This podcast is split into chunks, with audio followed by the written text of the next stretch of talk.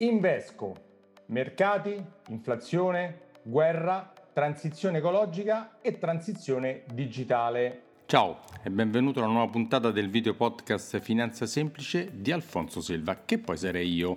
Cosa faccio? Faccio il consulente finanziario per una grande banca a livello nazionale, mi occupo di banca, investimenti e assicurazione.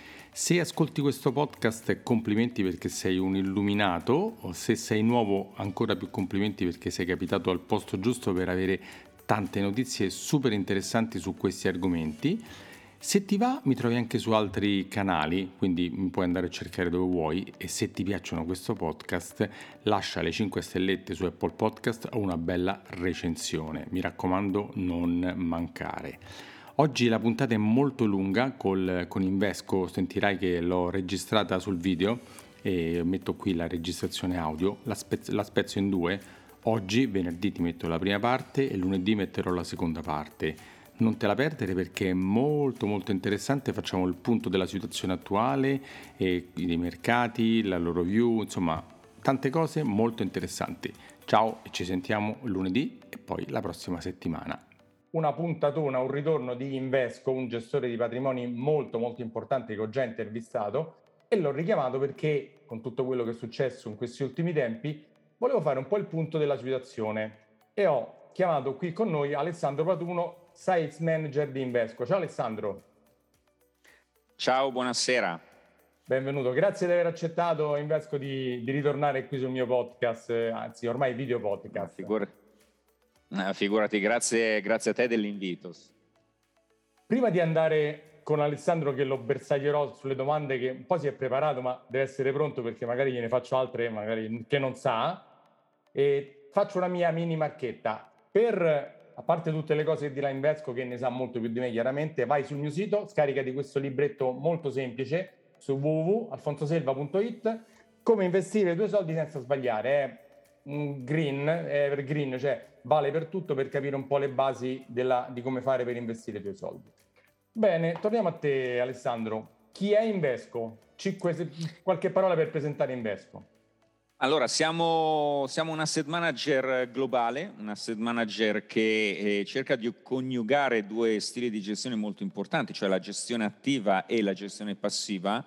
Eh, siamo sicuramente un una tra le prime dieci realtà a livello globale e, e, siamo soprattutto ubicati in quelle che sono ovviamente le piazze più importanti. Cerchiamo sempre di operare eh, laddove eh, ovviamente eh, ci sono delle grosse sfide eh, da conseguire, abbiamo sempre al centro dell'attenzione la nostra clientela e in questo momento eh, gestiamo qualcosa tipo un miliardo e, e 500 milioni, ovviamente molto variabile questo numero. numero. Diciamo che abbiamo una grossa specializzazione. 1500 miliardi. 1500 milioni. No, hai detto un miliardo e 500 milioni, è un pochetto. No, no, 1500. Scusami, scusa. Ti sei abbassato la soglia. Diciamo, diciamo un trilione e mezzo.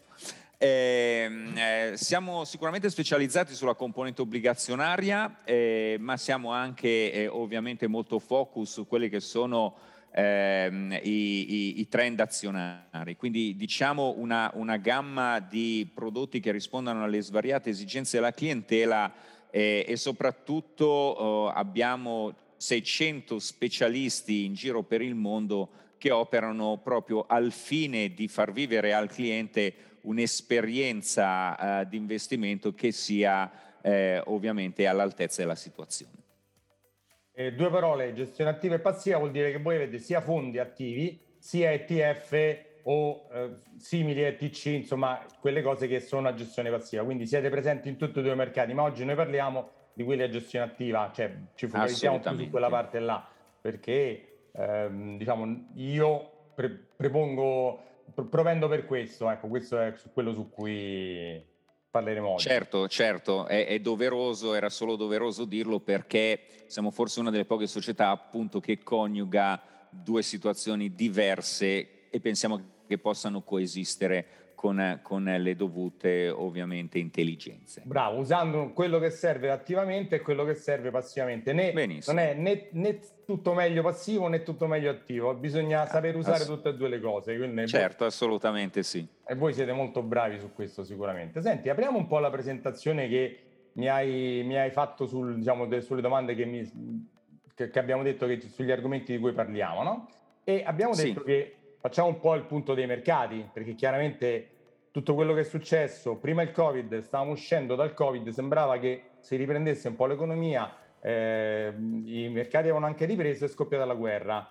Eh, ricrollata la borsa molto profondamente, poi si è ripresa anche quella abbastanza, e l'inflazione si è presentata prepotentemente con il rialzo delle materie prime e con tutte le conseguenze e adesso è un periodo di incertezza, come ne sono capitati, ne capiteranno ancora. Lo gestiamo perché voi siete bravi a gestirlo, però facciamo un po' il punto di quello che è successo e come, e come la vedete anche per il prossimo futuro. Ecco, se, se, ti va di parlare un po' su questo.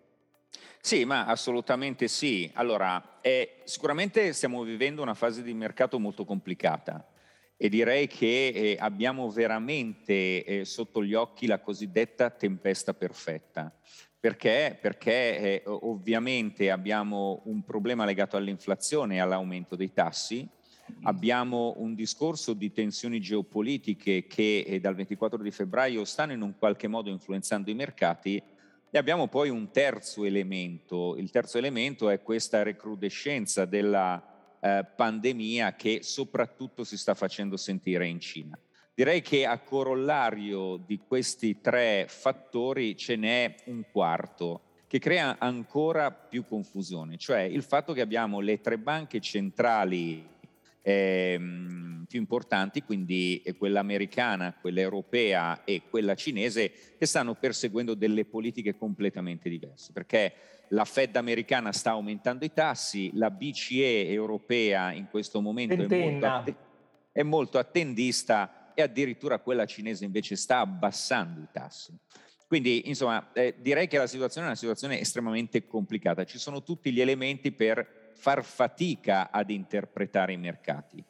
Mercati che sono molto volatili, mercati che presentano delle situazioni che abbiamo già visto, mercati che devono essere affrontati con molta, cam- molta calma, cercando di andare a completare ulteriormente i portafogli con eh, un'intensificazione della diversificazione, ma soprattutto cercare di sfruttare quella liquidità che è ancora presente all'interno dei portafogli per cercare, per mediare i prezzi e ovviamente cogliere le opportunità che ci sono sui mercati, perché questi mercati, pur essendo incerti, stanno offrendo delle grosse opportunità.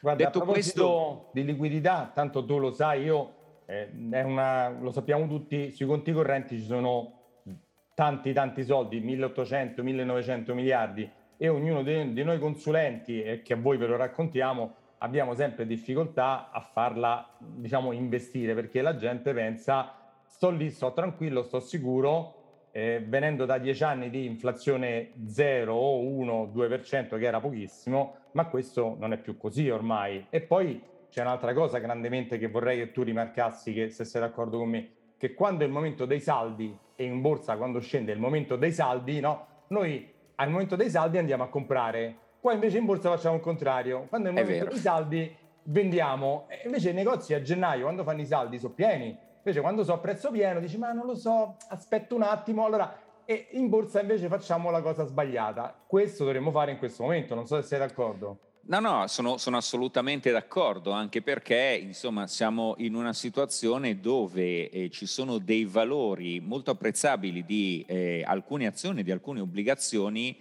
che andrebbero veramente sfruttate, cioè nell'ambito ad esempio obbligazionario abbiamo visto dei prezzi che sono stati veramente penalizzati con un aumento di rendimento che è un aumento di rendimento sicuramente molto molto interessante.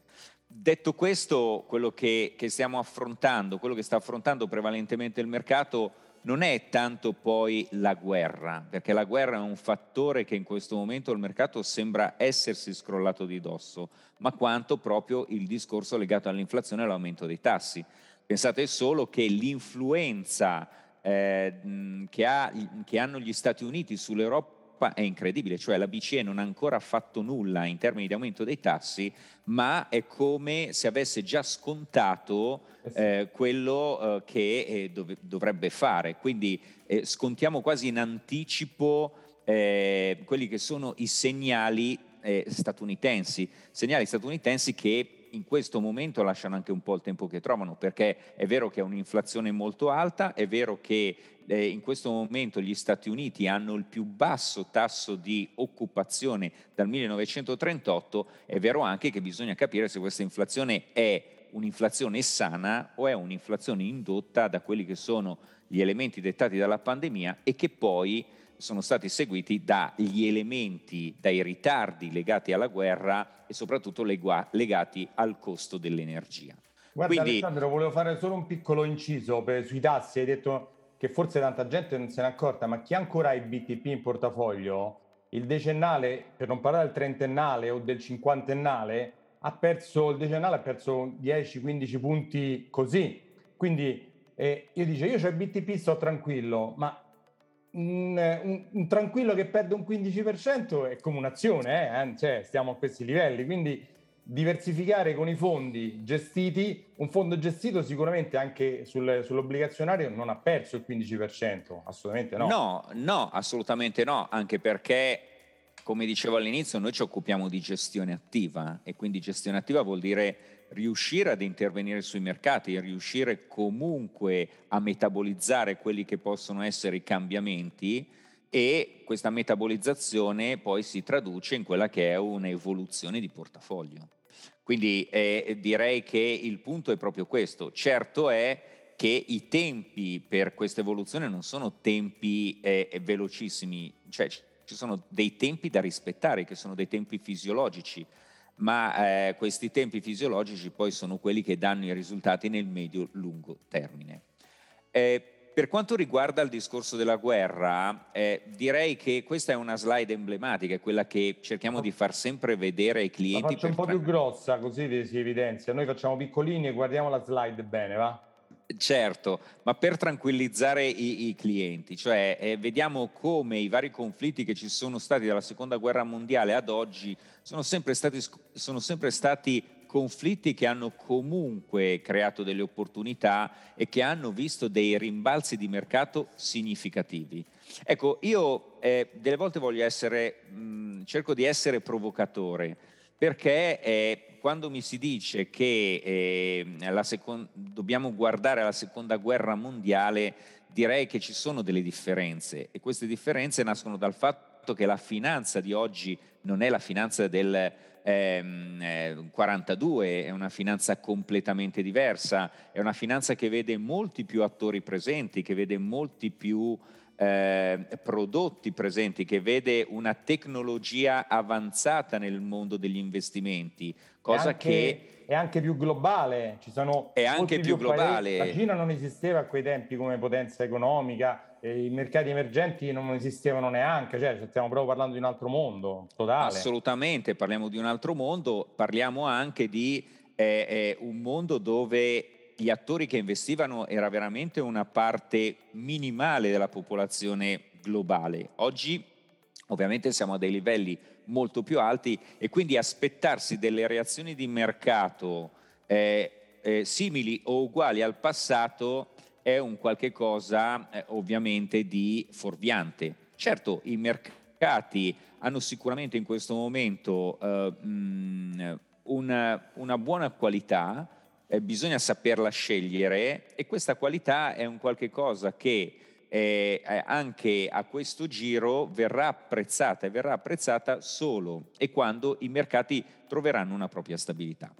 Quindi direi che, scusate, tutto sommato siamo di fronte a un qualche cosa che può effettivamente offrirci qualche cosa di eh, buono per il futuro. Guarda, Alessandro, hai messo questa slide. Io ho fatto un articolo a fine 2021, proprio quasi uguale, le parole importanti in finanza in borsa del 2021. E no, io non, non, le ho trattate tutte, ne ho prese 10 o 15. E secondo me quelle più importanti sono l'inflazione e rialzo dei tassi, e, ma secondo me sono queste due tre, insomma io penso che, ecco infatti vedo che la prossima slide, per tanto per rispondermi, è, parla proprio dell'inflazione, ecco se vogliamo parlarne bene, perché l'inflazione ancora non è percepita, no? Quando uno vede il, il saldo del conto corrente che ha 50.000 euro due anni fa, 50.000 euro oggi, pensa che sia sempre uguale, ma non è così, ha perso un sacco di soldi. Sì, sì, eh, guarda, ti ho anticipato perché l'inflazione credo che sia uno di quei mali che purtroppo è veramente eh, mm. subdolo, perché è un qualche cosa che non si sente, un qualche cosa che non si sente, un qualche cosa che non si vede, invece è un qualche cosa che poi quando eh, lo si percepisce e se ne ha la consapevolezza ovviamente diventa un problema, ma è troppo tardi dargli una soluzione. Se uno, allora, qui... pensasse all'inflazione, no, come siamo tutti preoccupati del rincaro delle bollette della luce, del gas, dell'acqua, lì lo vediamo l'effetto dell'inflazione, ma però non viene evidenziato l'effetto dell'inflazione sui soldi che non sono investiti. Allora bisognerebbe fare anche una nota, no? le banche dovrebbero dire quest'anno questi soldi sul conto hanno perso per effetto dell'inflazione il 3, il 5, il 7 e, e questo se, se, uno lo vedesse scritto dice, bah, però mica è brutta questa cosa, eh? Guarda, mi stai anticipando perché adesso lo vediamo, però andiamo con ordine. Vai, vai. Allora, allora eh, sì, eh, abbiamo visto il, il, costo dell'energia aumentare, aumentare vertiginosamente, ovviamente per quello che è questa tensione geopolitica che sta colpendo poi direttamente l'Europa tutta e quindi eh, ovviamente eh, eh, la situazione è una situazione che eh, prima di tutto ha messo in risalto delle politiche sbagliate che sono state fatte dall'Europa, ha messo in risalto tutte quelle che sono le carenze di una globalizzazione, però effettivamente chi paga le spese di tutto questo sono gli utenti, cioè siamo noi che nel quotidiano ovviamente ci troviamo a scontrarci con i rincari non solo dell'energia ma anche delle materie prime agricole, quelle di prima necessità. Quindi direi che eh, questo è vero, è un primo effetto e a questo primo effetto non c'è una, una, una, una cura perché è, è un po' la, il, il male che ovviamente si è concretizzato. Quindi dobbiamo correre ai ripari. Eh, perché? Perché probabilmente questa inflazione, eh, come accennavo all'inizio, un'inflazione che insomma, è stata un po' indotta da una serie di fattori negativi.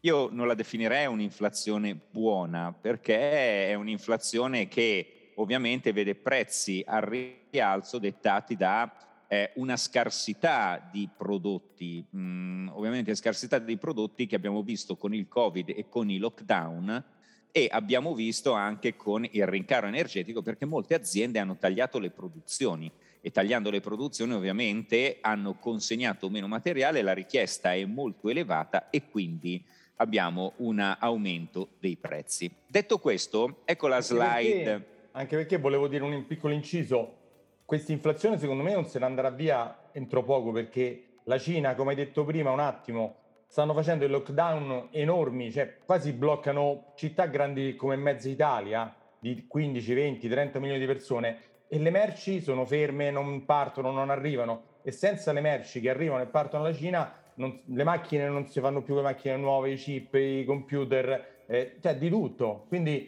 eh, questa cosa non è proprio destinata a finire presto, l'inflazione. No, non è destinata a finire presto eh, e poi ovviamente dobbiamo sperare che quello, ehm, questa, questa, recrudescenza del, ehm, della pandemia che, mh, che, si sta verificando in Cina sia un qualche cosa veramente di passeggero, non sia un qualcosa di più complicato.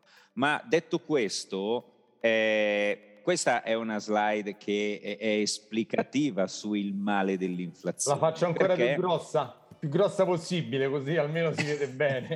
Descrivila bene per chi sente solo il podcast, dai. Allora, sì, è, è sicuramente una, una, um, un fenomeno incredibile, cioè un fenomeno mediante il quale se ipotizziamo eh, un, un, tasso di inflazione eh, del, andiamo sul pesante del 3%, eh, partendo da un di quella che è oggi, che è più bassa, è più bassa che... di quella di oggi, è, è, molto più bassa, è meno della metà di quella di oggi, su un capitale di 100.000 euro lasciati sul conto eh, per 10 anni, eh, al decimo anno noi avremo sostanzialmente eh, una correzione, cioè una, un capitale che è stato decurtato di, del 26%.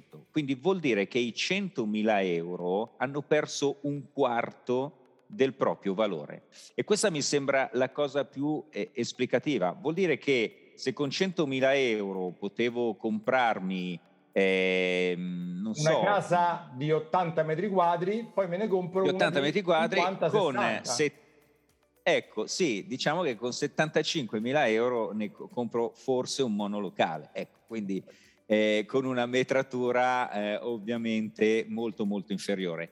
È questo il, il concetto fondamentale, cioè eh, non, non, siamo capaci di eh, percepire questa cosa intanto i nostri soldi che sembrano al sicuro sul conto corrente si stanno sostanzialmente deteriorando sotto i nostri occhi senza che noi ce ne accorgiamo. Ecco perché è proprio un qualche cosa di subdolo ed è quindi un qualche cosa di eh, assolutamente eh, eh, importante da evitare e si può evitare, evitare solo con gli investimenti. Esatto. Perché dico questo?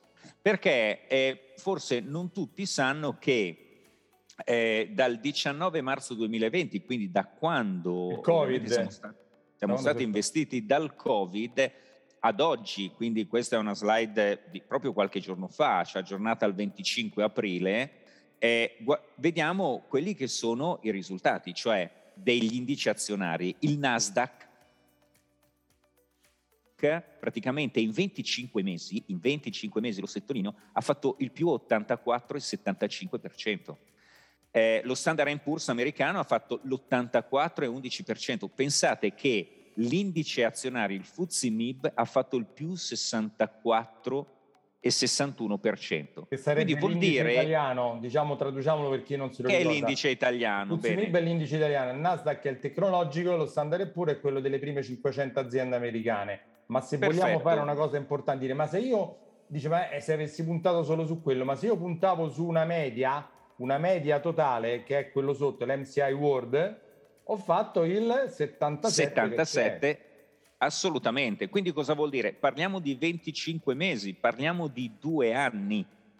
Vuol dire che annualizzato il Nasdaq sui tecnologici americani ha fatto il 42%.